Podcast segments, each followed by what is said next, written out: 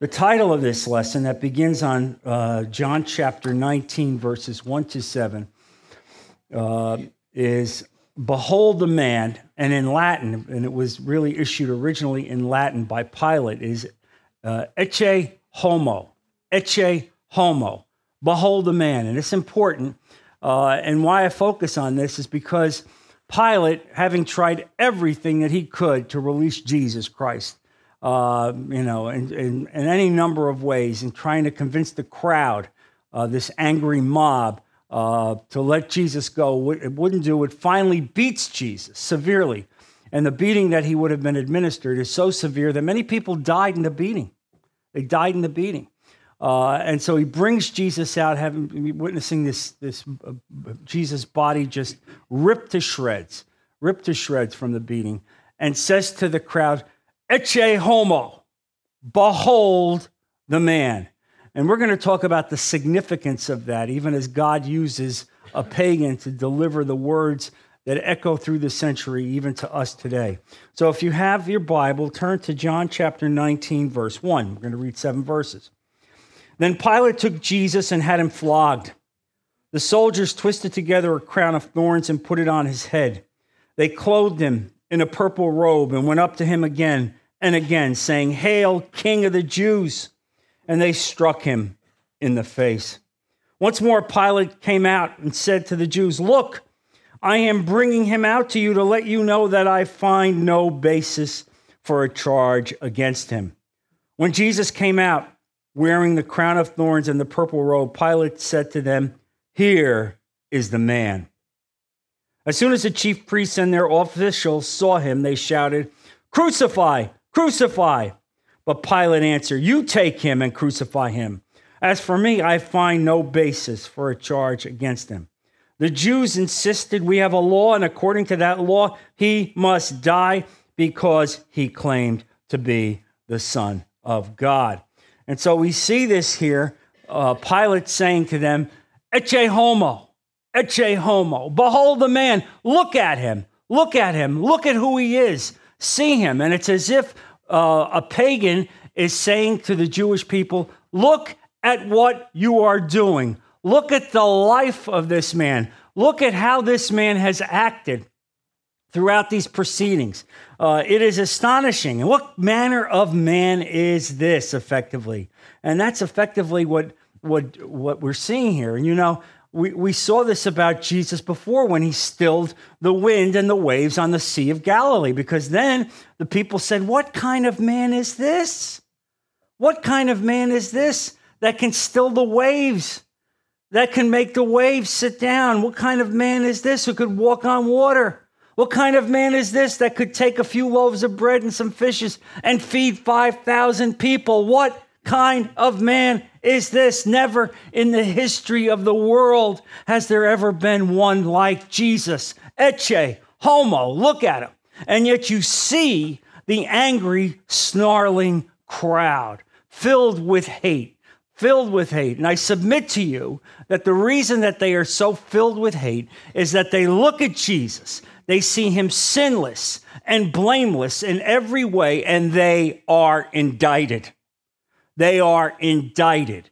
Uh, and as they are indicted, instead of submitting to the will of God and bowing to God and saying, Lord, forgive us, we, have a, we need a Savior, we are so far from the mark. Instead, uh, as evil takes hold of their heart, as evil takes hold of their heart, uh, they want Jesus murdered and crucified. Uh, and so, one of the things I'm going to talk about today in this lesson is the juxtaposition of the innocence and blamelessness of, of Jesus and contrast it to what will ultimately be the judgment of God on people. And make no mistake about it, folks, we do not walk away without judgment.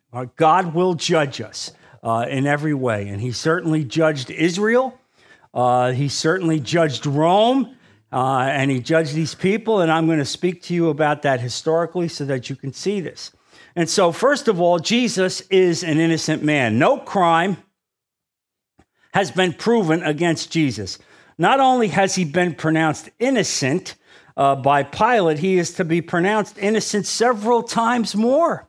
Um, and it was the verdict of all who had dealings with him uh, in these hours before this took place that Jesus was innocent. First, Judas declared, I have sinned, for I have betrayed innocent blood. That's Matthew 27, uh, verse 4. Second, Pilate's wife sent a note to the uh, Roman curator, uh, Pilate, saying, Don't have anything to do with this man.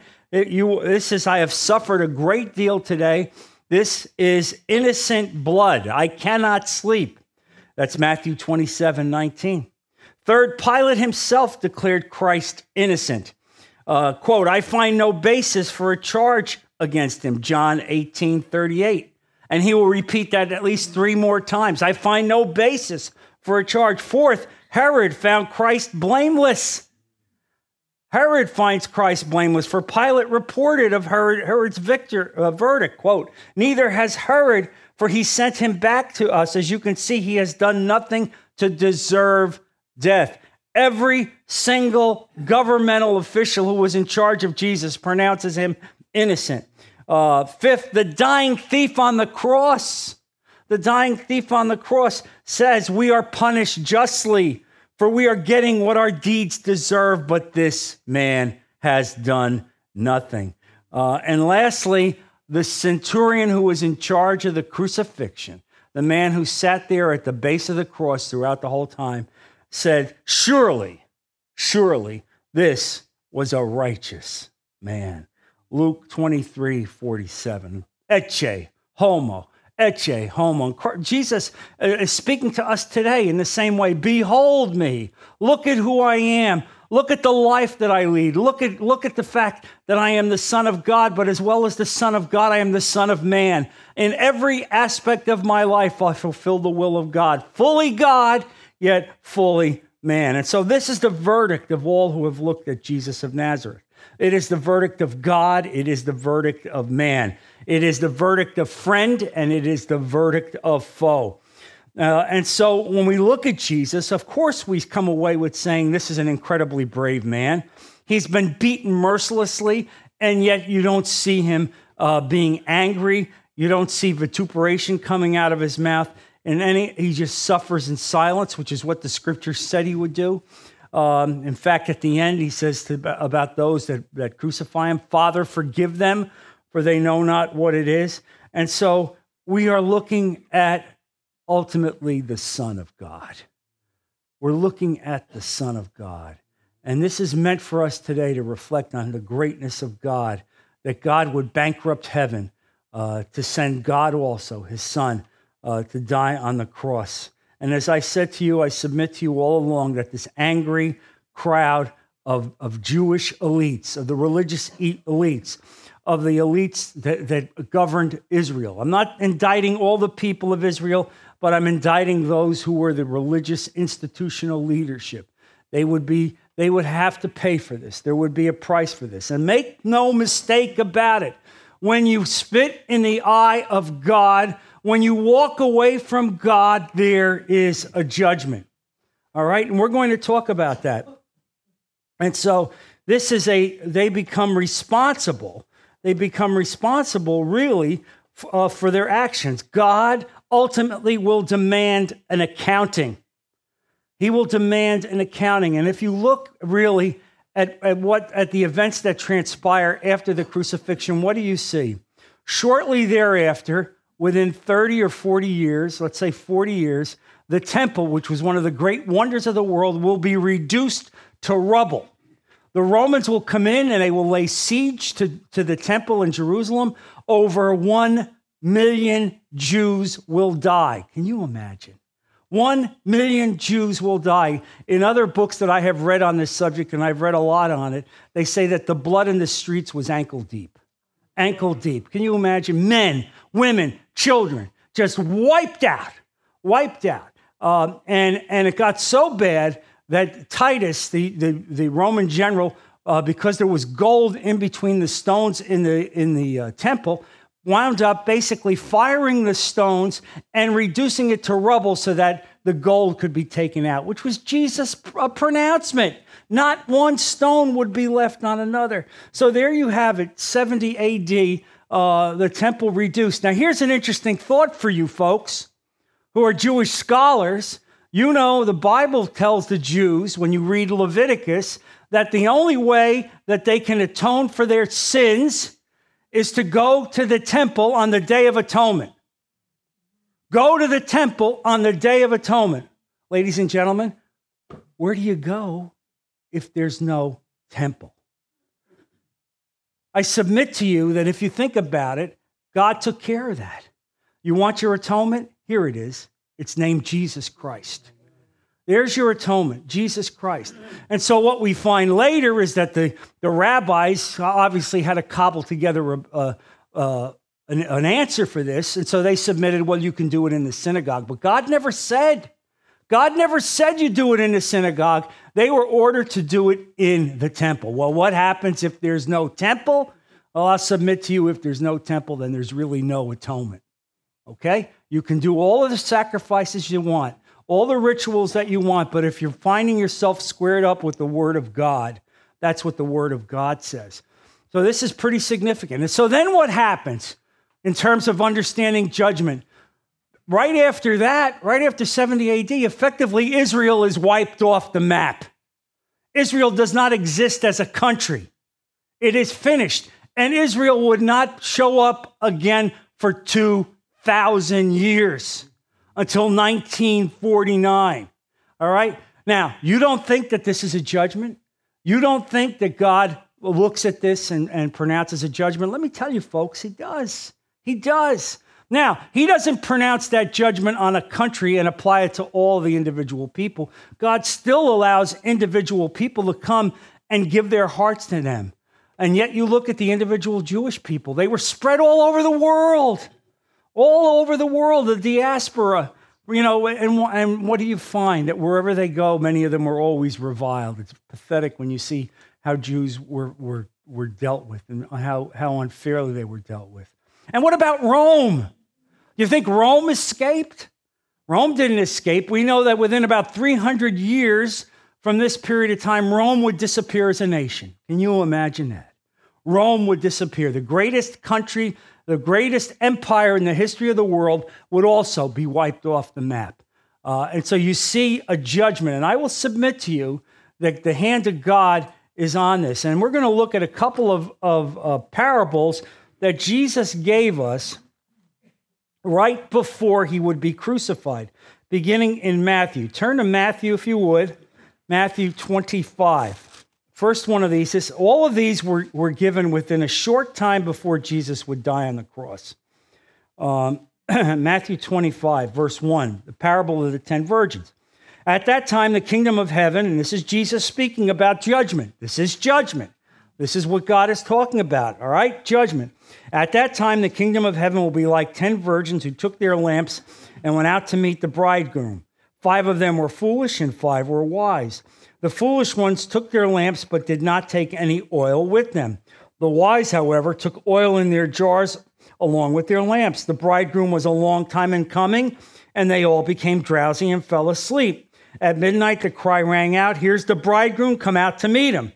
Then all the virgins woke up and trimmed their lamps. The foolish ones said to the wise, Give us some of your oil. Our lamps are going out. No, they replied, There may not be enough for both of us and you.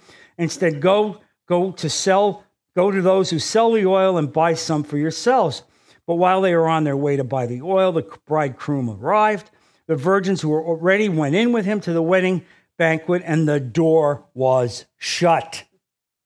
Underline that. Later, the others also came. Sir, sir, they said, open the door for us. But he replied, I tell you the truth, I don't know you, therefore keep watch because you do not know the day or the hour. What does it mean? There is a judgment coming when Jesus will come. We don't know the day or the hour, but he will come. He will come individually for each of us, and one day he will come collectively for the world uh, in the rapture, but he will come.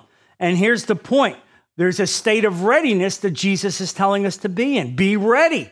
It'll be a long time uh, before I come. You know, this, was, this was given 2,000 years ago, but be ready. And the oil in the lamp represents the Holy Spirit. And so here's the thing God says to convict yourself, to give yourself over, to ask God to take over your life and he pours the Holy Spirit into your life and you are ready at that point. But just because you're walking along with the crowd, just because you think you're going to church or you're, you're, you're, you've, you've given, you know, you're, you're trying to be a righteous person, if you have not fully submitted to God, if you have not asked God to take over your life and fill you with, with his spirit, you can see that, that there is a judgment. And so this, this is important. Even as Jesus is being crucified and murdered, all right, an innocent man is being murdered, yet he's speaking to us about the fact that judgment will come. Now, look at the next uh, parable. This is given ser- uh, serially as Jesus is speaking about what will happen at the end times, the parable of the talents. Verse 14. Again, Jesus says, notice, again, these are linked together. Again, it will be like a man going on a journey who called his servants and entrusted his property to them. To one he gave five talents of money, to another two talents, and to another one talent, each according to his ability. Then he went on his journey. The man who had received the five went out at once and put his money to work and gained five more. So also the one with two talents gained two more. But the man who had received the one talent went off, dug a hole in the ground, and hid his master's money. After a long time, the master of those servants returned. Notice that after a long time, meaning Jesus will return. This again speaks about the return of Jesus, but it will be some period of time. All right? The man who had received the five brought the other five. Master, he said, You entrusted me with five. See, I have gained five more. The man with two did the same thing. Um, and Jesus says, Well done, my good and faithful servant. I'll put you in charge of many things. Now look at the man who received one. And let's understand this. In other words, God doesn't look at the gifts that he gave you, he looks at what you did with the gifts that he gave you. Oh, I can't preach. Oh, I can't write. All right. But can you volunteer? Can you volunteer? Can you do something to advance the kingdom of God in a small way? Has God given you some gift and you instead have buried it in the ground?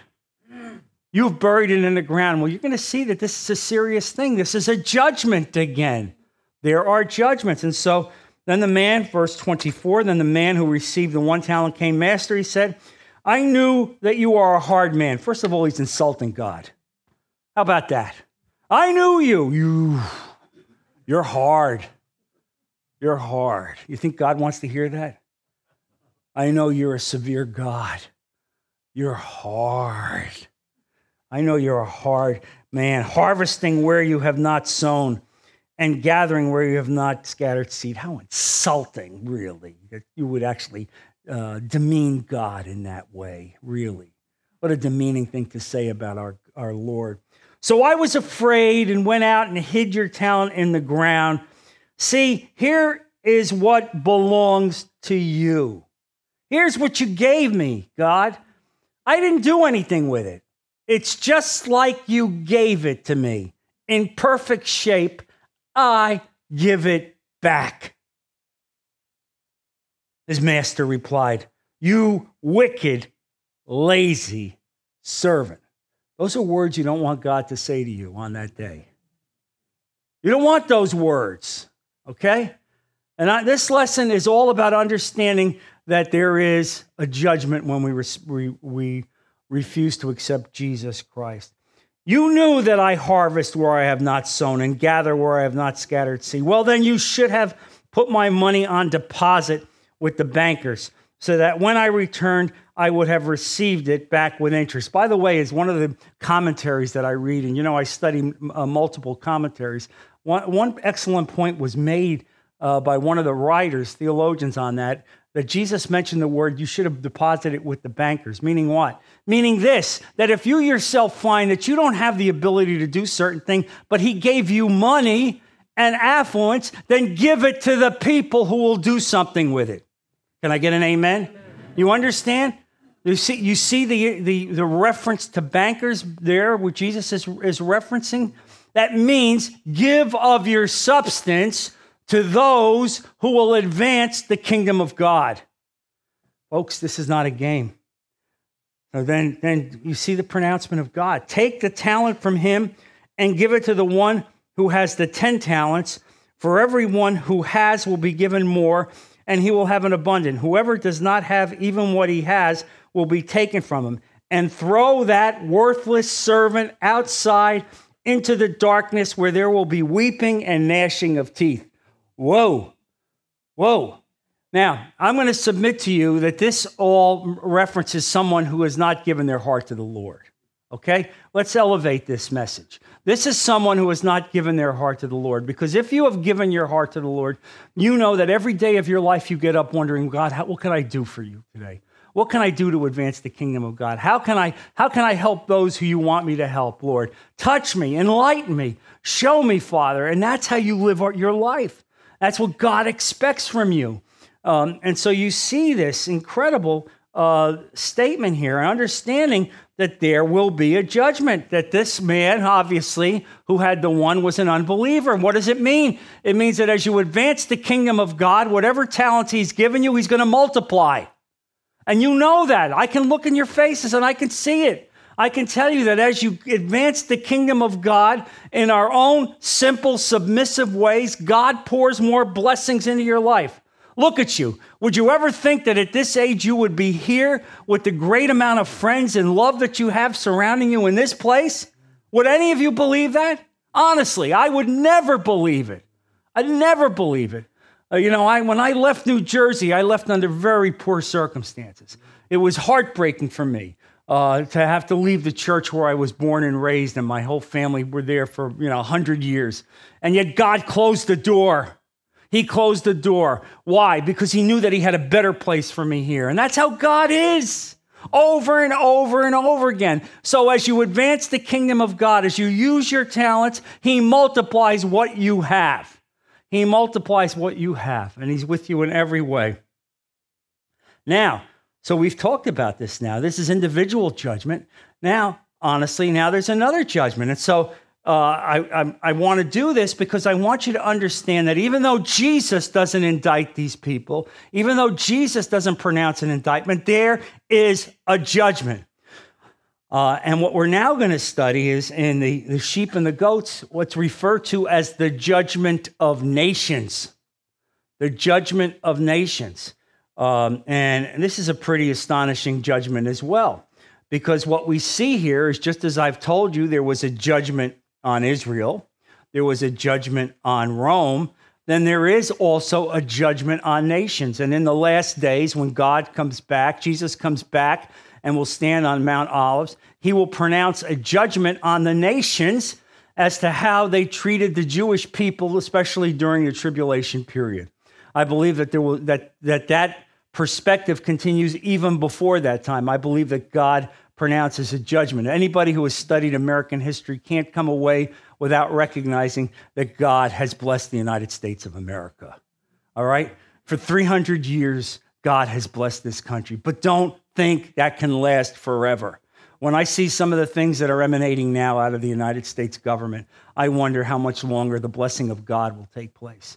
And don't kid yourself, folks. Don't kid yourself uh, the, that there is a judgment coming even on the United States as it is on other nations as well. Well, let's look at this passage that's referred to as the judgment of nations. It's in your Bible, it's called the sheep and the goats. When the Son of Man comes in his glory, and that's referred to basically uh, in the last days, and all the angels with him, and he will sit on his throne in heavenly glory. All the nations will be gathered before him, and he will separate the people one from another as a shepherd separates the sheep from the goats. He will put the sheep on his right and the goats on his left. Now, this is not an individual pronouncement at this point. This is a, a pronouncement as it relates to nations. There's a judgment on nations irrespective of the individuals. And that's what we see here.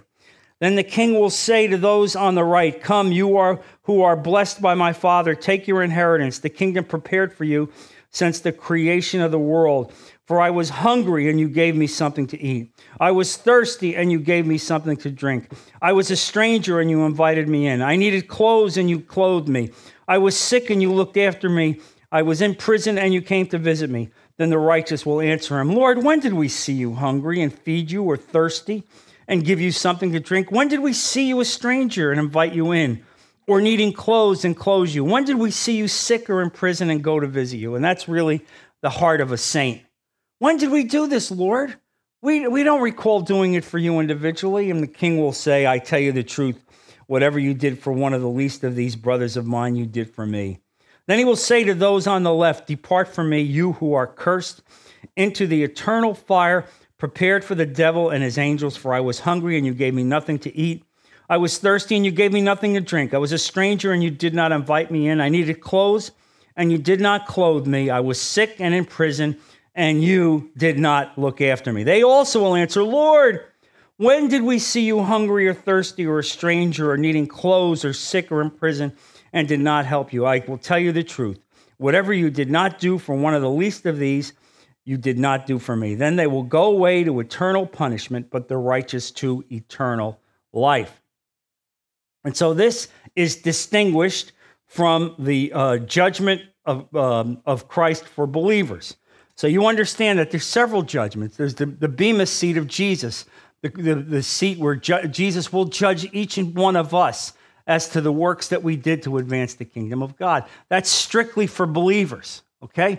That's not a judgment of punishment, but it's a judgment of rewards as God will give out what he determines you, uh, you will do in the next life. Uh, then we know also uh, that, that there's um, a divine judgment coming on the end uh, the, the, throne of God when he will, at the end of the day, uh, separate the evildoers uh, from those who are not evil. Uh, that's right at the end of the, of the millennium. Uh, and, and that's called the Great White Throne Judgment. Well, this is a different kind of a judgment, meaning that God will individually judge nations as to how they act. Now, I can give you some support for this. Turn, if you would, to Isaiah chapter 10. And I want you to see this because it ties into this message. Ecce homo. Look at the man. All right? Look at Isaiah chapter 10. Isaiah chapter 10, verse 12. When the Lord has finished all his work against Mount Zion and Jerusalem, meaning he takes, he takes care of the Jewish people, he will say, I will punish the king of Assyria for the willful pride of his heart and the haughty look in his eyes. For he says, By the strength of my hand I have done this, and by my wisdom, because I have understanding, I have removed the boundaries of nations. I plundered their treasures like a mighty one. I subdued their kings as one reaches into the nest. So my hand reached for the wealth of the nations. As men gather abandoned eggs, so I gathered all the countries. Not one flapped a wing or opened its mouth to chirp. Does the axe raise itself above him, above him who swings it, or the saw boast against him who uses it? I mean, you can't get a more powerful picture of God putting punishment and judgment to evil nations. How did you act? How did you treat the people of God? How did you treat the Jewish people? And you see this here. Look also at Ezekiel chapter 25. Again, in this chapter, and the next chapter, God puts a judgment against the countries that had basically mistreated uh, Israel. Look first at Ezekiel 25, verse 6. This is an, an, a pronouncement against Moab. This is what the sovereign Lord says because Moab and Seir said, Look, the house of Judah has become like all the other nations. Therefore, I will expose the flank of Moab, beginning at its frontier towns I will give Moab along with the Ammonites to the people of the east as a possession so that the Ammonites will not be remembered among the nations. By the way, anybody remember the country Ammonite? I don't think so. I don't think so. Then look, the next prophecy against Edom. God pronounces the same pro- prophecy against Edom. If I ask you to go to a map and show me the country of Edom, it'd be a long time for you to find it. Okay? Then how about the next one? Philistia. Philistia. Uh, and it's interesting because today some of the Palestinian people claim that they are descendants uh, of the Philistines. Well, you know what? There's really very little proof of that. Anyway, where is Philistia? It doesn't exist. Why? Because God pronounced a judgment against them. You understand? God doesn't fool around. Ecce homo. Look, look. He pronounces it also against Tyre. I mean, it's amazing when you go back and you study and you see uh, what God does. Uh, I mean, it's humbling. Yes, he will allow, he will have great patience. He will allow significant time to go by. He brought Jesus to this world. Jesus ministered for three years. And yet, they, when, they, when it came time to try Jesus, time after time after time, innocent, innocent, innocent. And yet they were unmoved. Yet they were unmoved. Do you think God allows that to take place? You know, I recently was um, I'm writing a, a, an outline on heaven, which I'm going to produce, you know, teach you later in the year. And one of the things that I found as I as I wrote the outline on heaven, understanding what heaven is like, that there's verses in Revelation that speak about the fact that when the martyrs die and the martyrs are in heaven, that before the throne of God, the martyrs themselves cry out to God for judgment on those who have committed the atrocities against them. Can you imagine that? That the martyrs, the very martyrs in heaven, see, see what's still going on in this world and cry out to God for judgment. And what does God say? Not yet, but coming. Not yet, but coming. This is a very serious lesson, folks. All right? This is a very serious lesson. Every time you hear the phrase ecce homo, I want you to understand what God is saying to you. He's saying to you, remember who he is. Look at the life. Look at what he represents. Look at God himself coming to this world, being declared innocent, and despite being innocent, still being martyred and crucified. Now, I know what you're saying. You're saying, well, John, didn't God really orchestrate this from the beginning? Yes, he did. But did the individual people who were involved have to be the individual participants? Did Judas have to be, have to be the person who betrayed God? Don't you understand that God is great? He gives us freedom to, to accept or reject Him. And yet, you know, we see here that there are people who will not, who will not deviate from their evil ways, who refuse to deviate from their evil ways. Uh, and so uh, what we see here in each one of the examples that I gave you is even though they're different in detail, there is a common essential feature. In each case, there is a sudden return of the Lord who demands an accounting. In each case, there are some who are prepared for the accounting, some who have aligned their lives the right way, and others who have not. In each case, there are rewards and there are judgments. Uh, and most remarkable of all, in each one of these cases, those who receive the judgment are amazed. How could this be? How could this be? How could this be? Um, and, and, the foolish virgins are astounded uh, that the, the, door will not be opened for them by the bridegroom. The wicked and lazy servant clearly elect, elects the master to be pleased with zero growth uh, and, and is shocked when he's not. And the goats cannot believe that they've actually rejected Jesus. They can't believe it. And this is precisely the way that it will be for our generation. We must continue to say to a lost world, and may you never forget this Ecce homo. Let's close in prayer.